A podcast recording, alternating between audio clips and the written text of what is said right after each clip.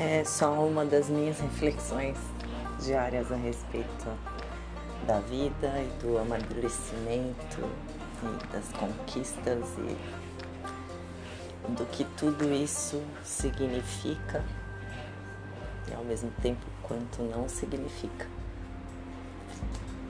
É isso.